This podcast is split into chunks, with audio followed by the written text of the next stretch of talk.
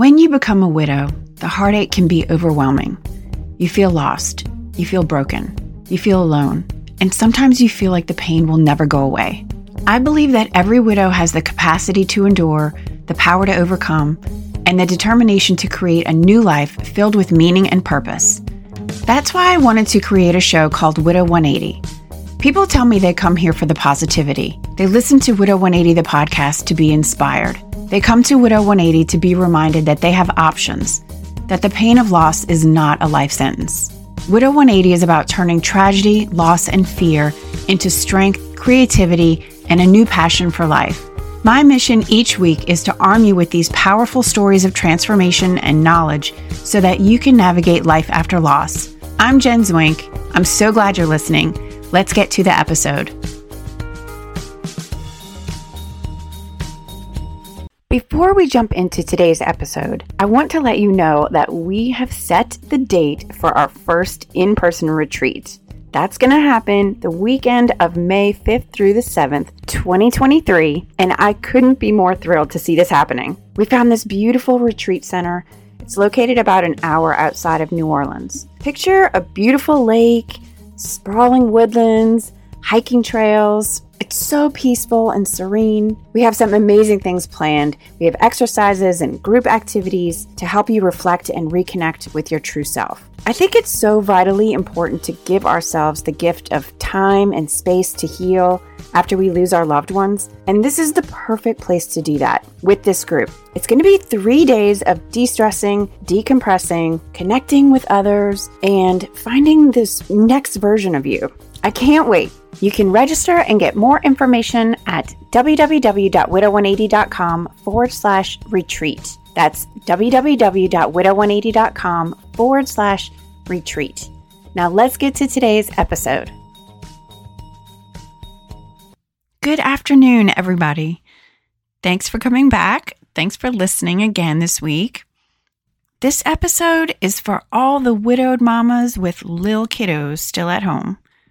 A couple of weeks ago, we had this amazing meeting in the Widow Squad, aptly titled Spill Session, aka Bitch Session. But the night was, of course, intended to be a, sp- a, safe space to come and vent or complain or get whatever off your chest that was bothering you. For example, so did your in laws shun your kids at the last family gathering? Or did your coworker say something completely off the wall, inappropriate, or rude to you? You know, you get the picture. This was not a woe is me pity party. It was actually pretty freaking great. And everyone loved it. So we're definitely going to do this again because there were so many things that we could all relate to. And it was just nice to hear it from other people who get it. But on today's episode, this short but sweet episode, I want to talk about one of the topics that came up from one of our members. And she was talking about her struggles with pressure from work and working full time, and then having to come home and take care of her three young kiddos, and that it's a successful night, I guess, if everyone's in bed at 8 p.m. But then after that, she is just completely wiped. She's exhausted. She's so drained and has nothing left to give of herself and no time for herself. That was her every day. Her every day was trying to stay afloat. And she missed being able to talk to her husband about it all. And I know, I know that feeling, but a lot of you do too. She missed being able to vent to him about work stress. She missed telling him all about the kids' massive tantrum on the way to school because they didn't get to wear the shoes that they wanted to that day or whatever. There is that part of parenting, right? Just having your partner to share the everyday struggles with. But this Widow Squad member said that the thing she missed even more, the thing that she missed the most, was when it was a good day, when all the kids get up on time, when there's no meltdown about which hairstyle to wear that day, when the kids don't complain about breakfast, when everyone gets to school on time, and things in general are happy and good and not a struggle. on those good days, you want to be able to tell your husband how amazing the morning went, right? You want that high five and a big kiss from your partner telling you, Yes, you got this. You're a great mom. You want to be able to tell them that you're a freaking rock star mom and everything went smoothly. It's heartbreaking to not be able to share those wins. And we don't have that person to share our parenting successful moments. It's just tough. And I know I'm so sorry for everyone who is going through this. Parenting is so hard, even when you have your partner there. But parenting alone, it is no freaking joke.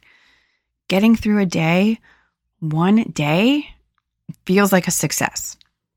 I remember in those first months, even in the first couple of years, I would say, there were so many nights when I would get to the end of the day and just say, Thank God I made it through another day.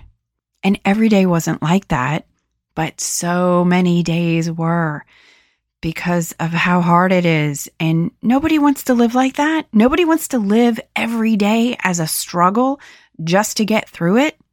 You know, you don't want to live your life dreading the days just so you can get through them.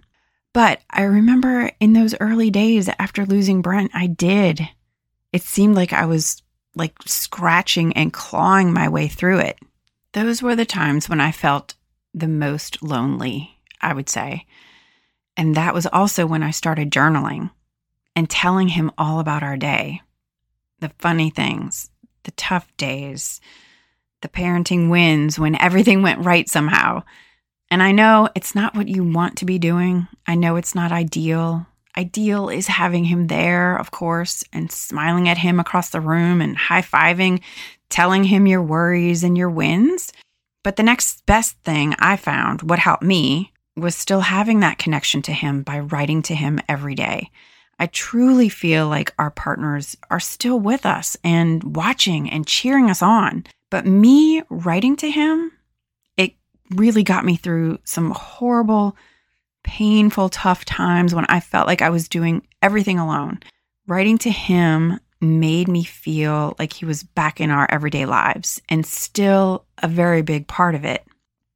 I was just talking to our group. We just wrapped up the Finding Purpose and Meaning After Loss program for widows, which I love, love, love this program. One of our exercises is a future self exercise and what characteristics we want that maybe we don't have right now. And one of our widows in the group was talking about how she wishes that she had more confidence, more courage to ask for help, especially when it came to doing all the things as a solo mom. She has two daughters. Both of them are very involved in school activities and she can't be in two places at one time. Who can? She's trying so hard to do it all. She said she's doing her best not to be a burden to others. She feels like she's a burden. She said she's always been so independent and it's not in her nature to ask for help. I said, specifically, if you were to ask for help, what would you ask for? And she said, help with the carpooling her kids after school and to take them to sports practices and get rides home after practice. And then I asked her, What would be the end result of you asking for help? And she said, Less stress trying to run around, freeing up my afternoon so that I don't spend two hours in the car every day getting the kids when I could be home making dinner or doing something else. So here's the flow of this we build up the courage to then ask for help, to then free up our time so that we can be less stressed and get more done at home, so that we can then be a better mom to our kids. Ha! Isn't this a beautiful pattern? Let's go over that again. We build up the courage to then ask for help, to then free up our time so that we can be less stressed and get more done at home so we can then be a better mom to our kids. This one little ask, that's it. This one little ask creates this amazing ripple effect in our life. It's so small, but it's such a game changer. And look, those other moms are already there picking up their kids so they can easily give yours a ride. Easily. And they would absolutely love to help you. It all starts with having the courage, having the confidence to ask.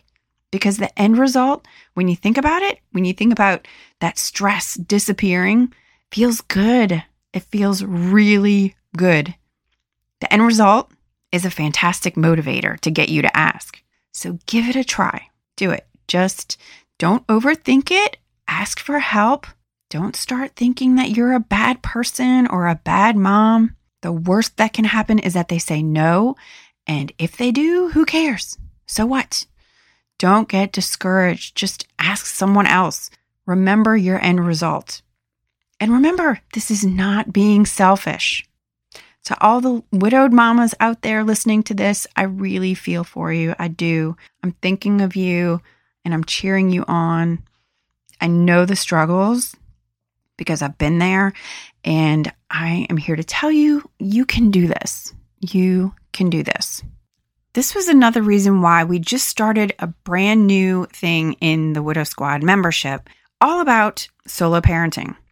Starting in March on the first Saturday of every month, we'll be doing a separate Zoom meeting for all the solo moms where you can come and bring your struggles and your wins, your questions, your suggestions, anything at all. We're all here to help each other, right? And you don't have to do this alone. Did you have an awesome picture perfect day with no tantrums?